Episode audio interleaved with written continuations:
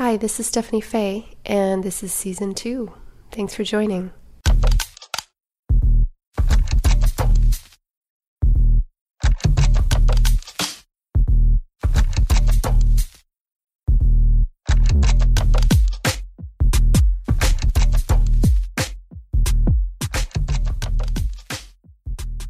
The last episode, we talked about the idea of systems thinking and looking at things from a wider perspective to see how multiple components work together to create something bigger and more complex and more intelligent than the individual components could do by themselves, which is the idea of emergence. And so, one of the systems we'll focus on today is the brain, and in particular, a feature of the brain, which is that it really distorts a lot of the present and the data that we're getting in. And this has to do with how all of these different systems are working together. And we'll be looking at this feature of the brain by looking at how the brain's main function is to predict and therefore make assumptions and generalizations. And this leads us to filter almost everything that we interact with through predictive models from our past. So, we're going to explore how that affects our relationships and our behaviors and even our emotional well being. So, thanks for joining me.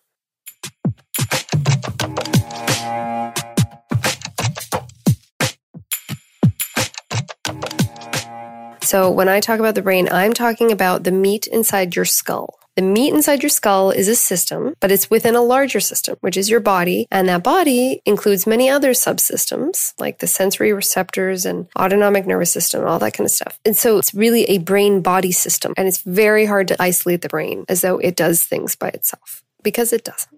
And another feature of the brain body system is that it is extremely dependent on its environment in order to build itself. So the brain body system would deteriorate or not really even function without some type of environment and stimulus. And by environment, I mean anything that gets perceived by the cells. So this can be the air molecules, frequencies, vibrations, physical objects, obviously people and other living beings, but also things that are not sensed by our usual senses like that. So this includes things like concepts or ideas or stories, including the concept of time. These are all part of the reality, the environment that the brain body system is interacting with. And in some ways, we could say that there are third dimensional aspects of the environment. So three dimensional things like tangible material things we see, hear, feel, taste, and smell. But there are also fourth dimensional concepts. So, like time. And even in that sense, because of time, there are stories and ideas that get presented to us through communication and third dimensional aspects of our environment. So, a story, something very intangible and abstract, can get conveyed through squiggles and lines on a page or through this sophisticated grunting of our language, or we see the hands on the clock. All of those things convey something more abstract and intangible, like the dimension of ideas and concepts and stories. Those get conveyed in that three dimensional space. But all of those things together, including the meat inside the skull and the body, are part of what I call the mind brain body system. So, all the interactions and the relationships and the stories and ideas, that's also part of the mind system and the entire mind brain body system. So, the body and brain are more like the hardware or architecture, and the mind aspect is more about the software, the relationships, the ideas, etc.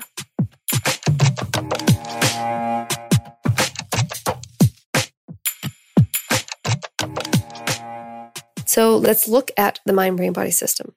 And like I mentioned in the first episode, it's important when studying systems to know their function. And a huge function of the mind brain body system is to predict things. So it's important for the system to predict because this increases its chances of survival and it increases the chances of using resources more efficiently.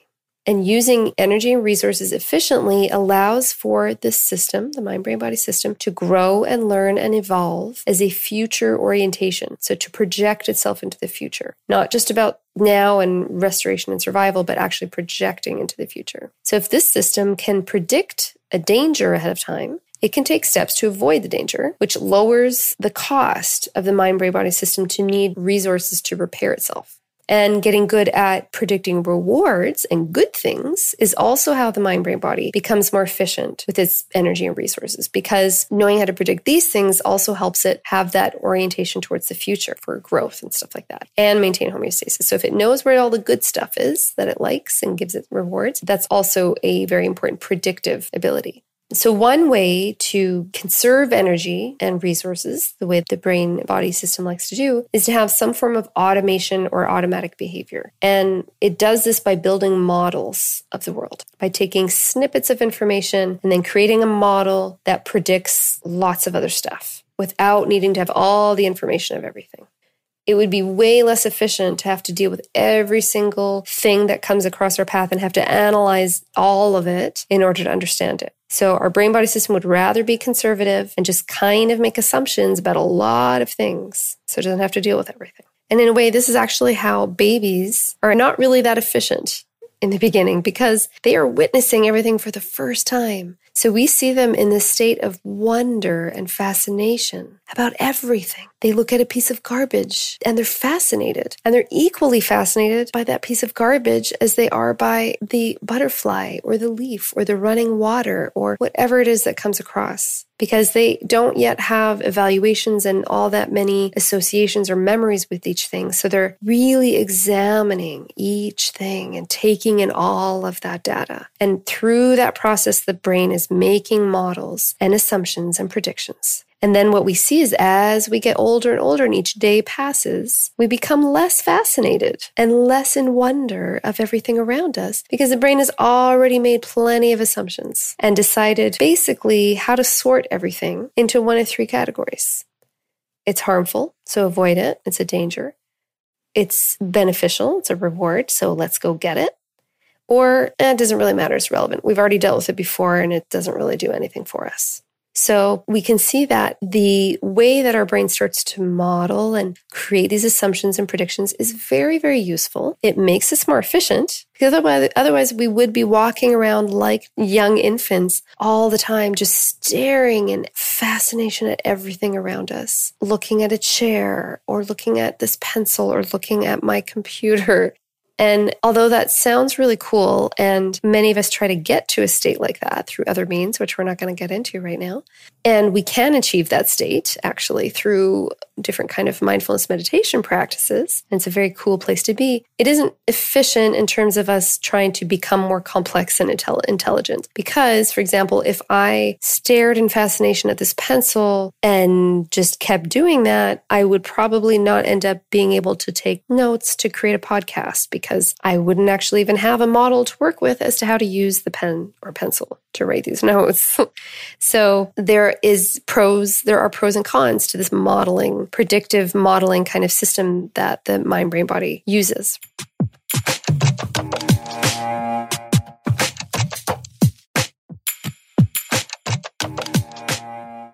So, what we see is as we get older and older, we have more associations of everything, which means we get kind of better at predicting things. But it also means that our mind brain body system is, first of all, filtering a lot of things through our past and making a lot of assumptions about everything now based on our past experiences. And it can even mean that we become a bit disengaged from our senses and new possibilities because the data that's coming in is actually, in a way, just getting sorted by the brain into how it fits with its existing model. So we may not even, our mind brain body system might not even attempt to explore or examine a lot of things in our environment because it's already made assumptions about it. So we don't often see things as they actually are in this moment. As you walk by a tree or a bush, many times we just brush right past it because it doesn't offer us anything. Our, our mind brain body system has already made an assumption about it being irrelevant to us. So we walk right by it. But what's happening is we are becoming somewhat disengaged from our senses. And what I'll go through at the end of the episode is an exercise we can do where we can actually work out features of our brain to help us become a bit more engaged with the world and able to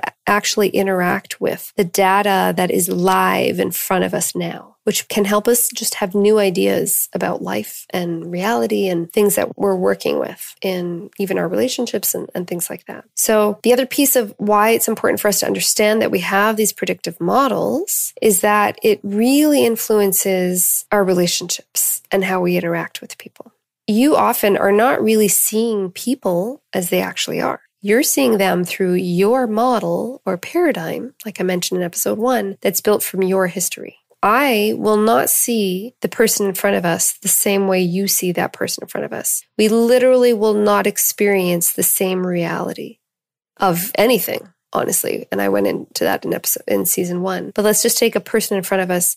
My senses are going to filter how I perceive that person based on all of the different associations I have from my past experiences. And so will you. And the give and take that happens is that person will also now interact with me and react to me, behave with me in a completely different way than they do with you. And so what we can see is that none of us are actually dealing with the same people ever. And a lot of assumptions that we make about a person is really just how that person is with us. We only know that person in the presence of us. We can't know them in any other way. So I think that's really important for us to be thinking about. And a lot of your predictive relation, your, sorry, your predictive models of relationships all started with the very beginning of you and your first caregivers and how they reacted and responded to you, how they reacted to your cries and your giggles and your demands and your needs. And that started a predictive modeling process for you you started to figure out how to predict human behavior based on the very small sampling of data you got from one to maybe three or four people, probably tops, over and over again, regularly in your life from your first days onward for the first few years. So, all of the statistics and assumptions and computations that your brain is using now was created back then and was created based on the stress levels and the maturity levels of your caregivers and how they were to you and how they were able to respond to you. So if they had a very narrow view of the world and how what success meant or how behavior should be and how kids should behave, that was all projected onto you and created a sense of your identity and your worth and what your behavior meant, whether it was good or bad. All of that was created very, very early on within you and in your brain. And your brain has held on to that model until now. It continues to do that. It's very hard for us to erase anything from our past, but it is possible to allow it to evolve and expand. So we'll go a little bit more into that.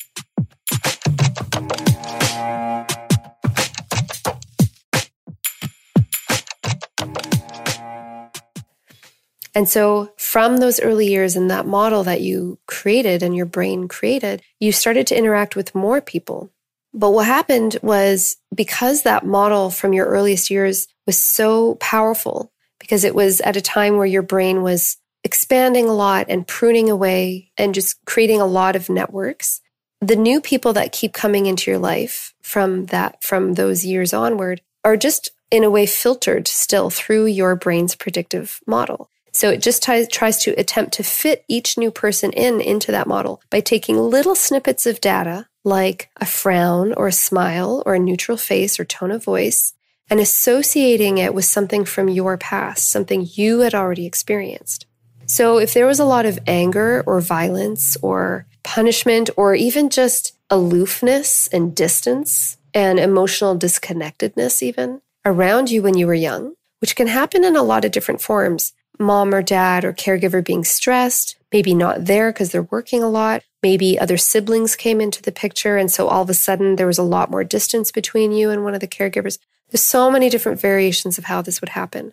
But if there, whatever that was that existed for you when you were young, your brain has made a lot of associations. So a frown from a person later on in your life might be associated for you with a much more harmful evaluation than a frown would for somebody who had maybe just a lot more of a nurturing environment or a lot more peaceful, gentle, and maybe very playful experiences in their earliest years. And in line with that, one person might associate a smile with even, for example, like an opportunity to ask for what they need, because maybe in their childhood, smiles were rare. And so if there was maybe a lot of just coldness or anger, as soon as there was a smile, it was like, oh, there's my opportunity to express something that I need. But another possibility is that smiles were plentiful and associated with bonding and playtime. So just a smile can trigger a huge rush of neurochemicals for one person that are very different than they are for another person. and so can a frown, and so can a neutral face. So it's helpful for us to be aware that we have all these predictive models running in the background and that they're sorting our current experiences based more often on the past than what the data in the present moment is actually presenting. And this can help us understand why we actually misperceive a lot of interactions and stuff happening in our world, and especially in our relationships. So, to be more adaptive, we can allow our mind, brain, body to experience more live data as it is in this moment now in its most evolved state. So that our mind, brain, body can actually choose to approach it and examine it more closely from its maturity level now rather than the models it built when we were little. And this can help us be much more sophisticated and evolved and complex to, to give us access to those networks as we get older so that we can respond to people and relationships and situations with our mature adult models rather than childhood ones that we're based a lot more in instant gratification when we're younger rather than thinking about long term or multiple possibilities.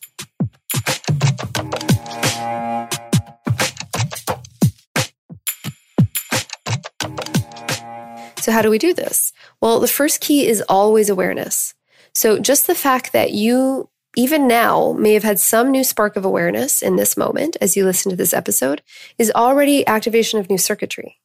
So even if you understood the ideas that I'm talking about now, even if you understood them before, like for example, you probably already had the idea that your childhood played a role in how you react to things now. But just the fact that you're hearing it again from your most evolved neural circuitry as it is now in this moment means that your brain is receiving my words as a, a new kind of stimulus that can activate even more evolved and complex networks in your brain right now. And now again and again as I keep saying words and your circuitry keeps firing. So there will be new complexity and intelligence that emerges just from having a moment of awareness about something like this in your present moment now. And there are two other ways that having this awareness can help us get to a place where we can use our most evolved brain body networks to experience people in the world instead of always over labeling and over filtering people and situations from our childhood models. So the first thing is to experience something familiar in a new way. And I actually explained some of this in one of my YouTube videos about how to get out of your head. So we can do this by adjusting some of our motor movements. And this can help us experience the world and experience how stimulus enters our senses in new ways. So there's three particular motor movements that if we slow them down it helps your entire body adjust and fire up new circuitry to get you to experience something in a new way. So these three motor movements are your entire body and how it moves, the pace, the movement of your head, and the movement of your eyes. You can try this now as you listen to the podcast or after the podcast. Pick a short distance of walking from one location to another. And this can be from, let's say, your bedroom to your bathroom. It can be down a block of sidewalk, from your office to the bathroom or to the elevator, etc. And you only need to do this for about 10 to 15 seconds. So the first modifica- modification is to slow down. Slow down your walking. Just notice how me slowing down how I'm speaking can help you experience these words in a new way. So as you walk that short distance, just slow down. And it's something we don't do very often. We don't purposely slow down. It requires a lot of conscious awareness of the present moment. And for that whole duration of 10 to 15 seconds to slow down that whole time. And that makes it less automated and actually activates a little bit more of your prefrontal cortex because it requires a little bit of attention.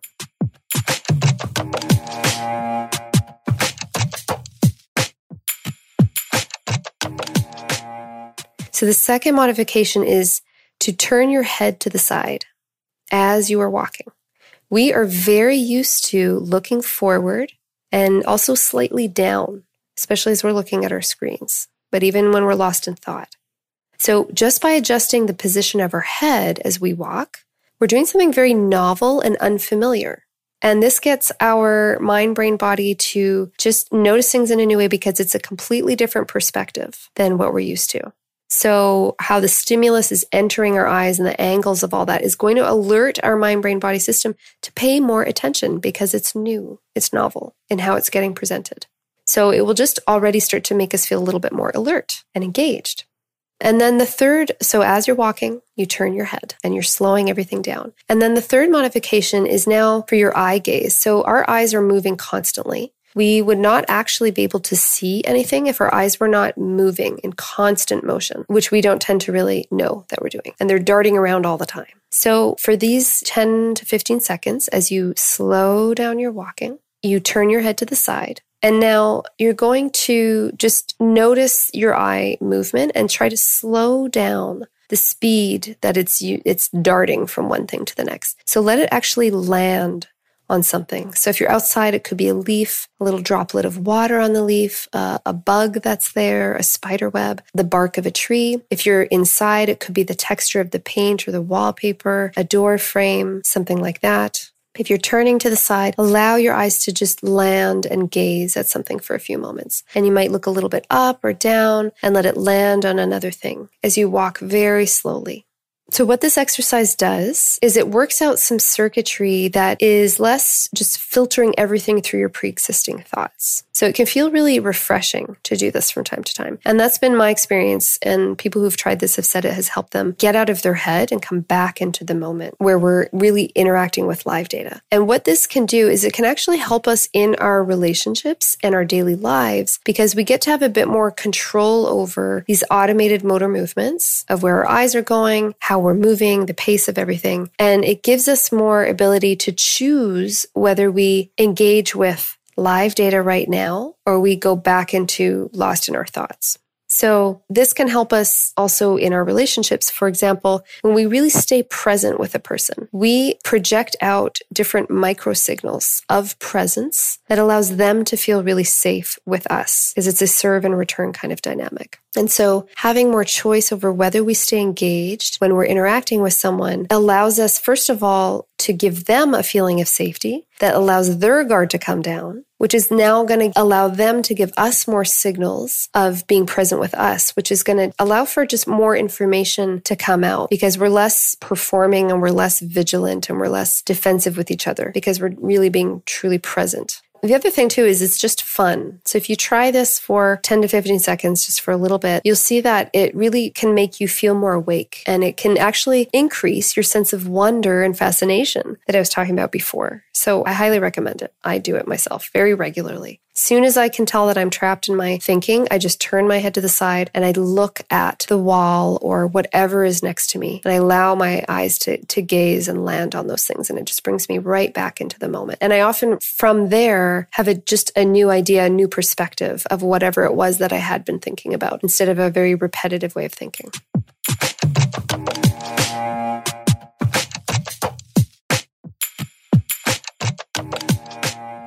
But the second way to use our more evolved networks and interact with live data without filtering it and overgeneralizing it from the past is to experience unfamiliar things. So this gives your mind, brain, body a chance to be more exposed to new data that allows it to just add all of this data to its predictive modeling. So the more data it has, the, the newer kinds of formulas it can create. And it might have to actually abandon old ideas and beliefs because new data has presented itself. So it's a really great way to evolve your brain networks. So if you experience unfamiliar things with the maturity of your neural circuitry as it is now, as opposed to when it was younger, you have a chance of experiencing new things in a way that is integrating all your past experiences, but with a, a newness to it because it's unfamiliar now, if that makes sense.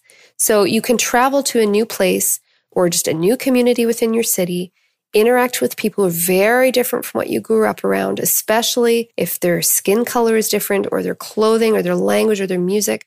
So even though we're open as children, we're also very influenced by the people around us. And if we're around very similar things over and over and over again, our brain does tend to sort unfamiliar things into the possibility of threat because that's just a, a more statistically safe way for our mind brain body system to sort the world. If it's not familiar, let's play it safe and say that it's probably best to avoid it because we don't know yet. So just know that that is how our brain body system works generally. So if we can allow this new awareness we have of trying to evolve our brain networks to allow us to experience these unfamiliar things and have the openness and maturity to allow it to be unfamiliar. And even if we feel nervous about it, to just let it enter our senses. And that can help us get out of the old modeling that we have and not overgeneralize it right away. So it's not our fault that we do this. Our worlds are, are really small when we're little and we just have a small sample of data to work with. So we can often start having a very simplistic way of looking at the world that starts from the people that were around when we're little. If they have a very good versus bad way of looking at people and they sort the world through good and bad, us versus them, we often get very influenced by that. So we have a very simplistic way of doing that later on in life, whether we're aware of it or not.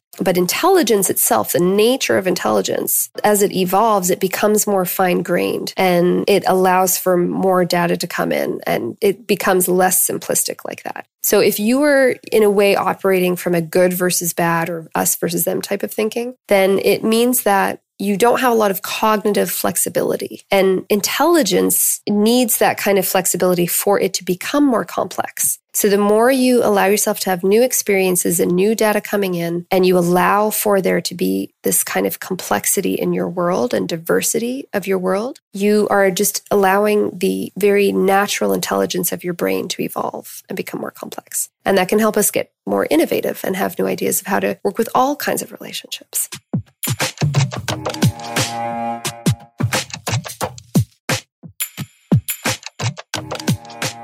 So, in summary, if we want to get better at innovating and coming up with new ideas and also improving our relationships, it's really helpful for us to become more flexible in our thinking. And one way we can do this is to look at our own behavior and our brain from a wider angle, which we can do by thinking about it as a system and that our mind, brain, body is interacting with the systems of our families and our past and interacting also with the system of our culture and society and all the programming that gets involved there. So looking at it from this type of systems type of perspective gives us more possibilities to explore how we can find new ways to be. Instead of reducing everything down to one brain and one person, expand out that perspective to see all the different ways that the different systems that your parents were part of and the programming they received because of their generation and the things going on in the world for them, like world wars and things like that, how all of those systems and cultures really influence their thinking, which then also influence your thinking and your models and paradigms of the world. Things like how people should behave and what behavior is and, and all that kind of stuff.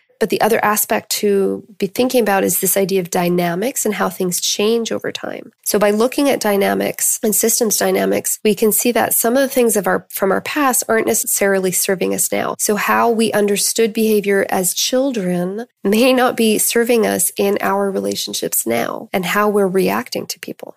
And we can actually just expand our perception by just being aware of the fact that much of our thinking is based on these childhood models. And then finally, we can become more flexible in this modeling of the world by experiencing familiar things in new ways, which we can do by just having more awareness of how automatic a lot of our body movements are and how we look at the world. But we can also experience unfamiliar things so that they can become more understood by us and our brain has just more data to work with that just expands its ability to be flexible and have more possibilities of things.